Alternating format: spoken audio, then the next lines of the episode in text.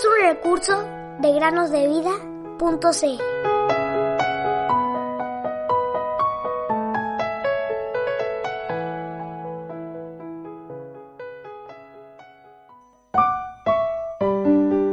Pero tú libraste mi vida del hoyo, de la destrucción, pues has echado tras tus espaldas todos mis pecados. Isaías treinta y ocho, diecisiete. Hola queridos amigos y amigas que nos escuchan en el podcast Cada Día con Cristo. Sean bienvenidos una vez más. Hoy les quiero contar cómo Dios responde a la oración, particularmente a la oración de unos padres por un hijo, y se las voy a contar relatando brevemente la vida de alguien que vivió hace muchísimos años atrás. Carlos era un niño, hijo de padres respetables y piadosos, por lo cual él era objeto de muchas oraciones, pues quienes temen al Señor oran fervientemente por sus hijos. Y podemos decir que las oraciones en favor de Carlos no fueron en vano. Aquel que se inclina para oír la oración de sus santos, escuchó y respondió las oraciones hechas en favor de Carlos, pues cuando él era un muchacho, el Señor lo llamó, así como lo hizo con Samuel, y le dio también el deseo de amarlo y servirlo, así como aquel Rey Josías, quien con su tierno corazón buscó caminar a la luz de la presencia y el amor de Dios. Poco tiempo después de su conversión, el Señor quiso llevar a su presencia al papá de Carlos, lo cual significó una gran prueba para su madre y sus tres hijos, incluyéndolo a él, aunque él los dejó con lo suficiente como para vivir tranquilamente. Carlos y su hermana fueron de mucho consuelo para su madre y, de alguna manera, le ayudaron a sobrellevar su pérdida. Él estaba siempre presto, dispuesto y feliz a acompañar a su mamá a la casa de oración en todo momento, pues además le encantaba escuchar de Jesús y de su amor.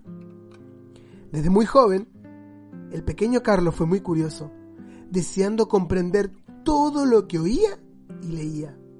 Por lo tanto, siempre formulaba preguntas acerca de las verdades divinas, lo cual le sirvió para crecer en la gracia y el conocimiento de su Señor y Salvador Jesucristo.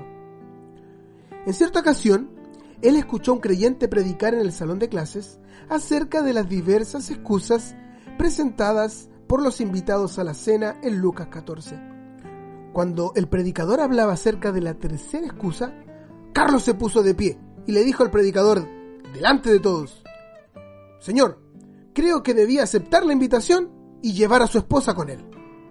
Esto hizo que las personas sonrieran, pero a la vez demostraba la vivacidad de su mente a su corta edad.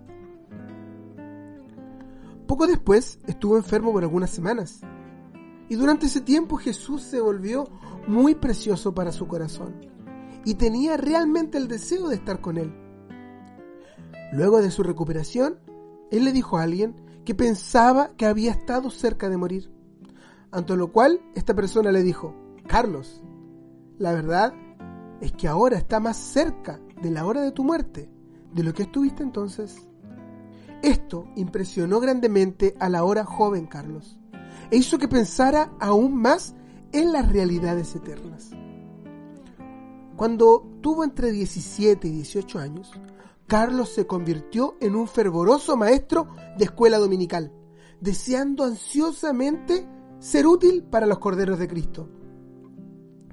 Asistía siempre a las reuniones de oración y pronto todos los hermanos lo conocieron bastante bien, y era hermoso oírlo interceder con toda su alma por los demás, pues uno podía ver que Dios estaba con él. El tiempo cambia mucho las cosas, queridos amigos y amigas, y Carlos tuvo que alejarse de todos sus conocidos, pues Dios lo envió a Australia. Pero durante ese tiempo, Dios estuvo con él. A donde iba, él daba testimonio de su Salvador y Señor Jesucristo, trabajando fervorosamente por el amado pueblo de Dios. Dios lo bendijo e hizo que fuera de bendición para muchos, tal como lo hizo con Jacob cuando éste fue anciano. Sin duda alguna, Carlos hoy está en la presencia del Señor y pronto recibirá sus recompensas en el tribunal de Cristo, pues él trabajó fervorosamente por Jesús, no buscando lo suyo propio.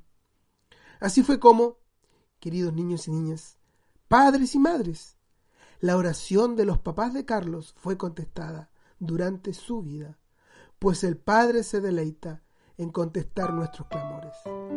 No temas, rebaño pequeño, porque el Padre de ustedes se ha complacido en darles el reino. Lucas doce, treinta y dos. Jesucristo.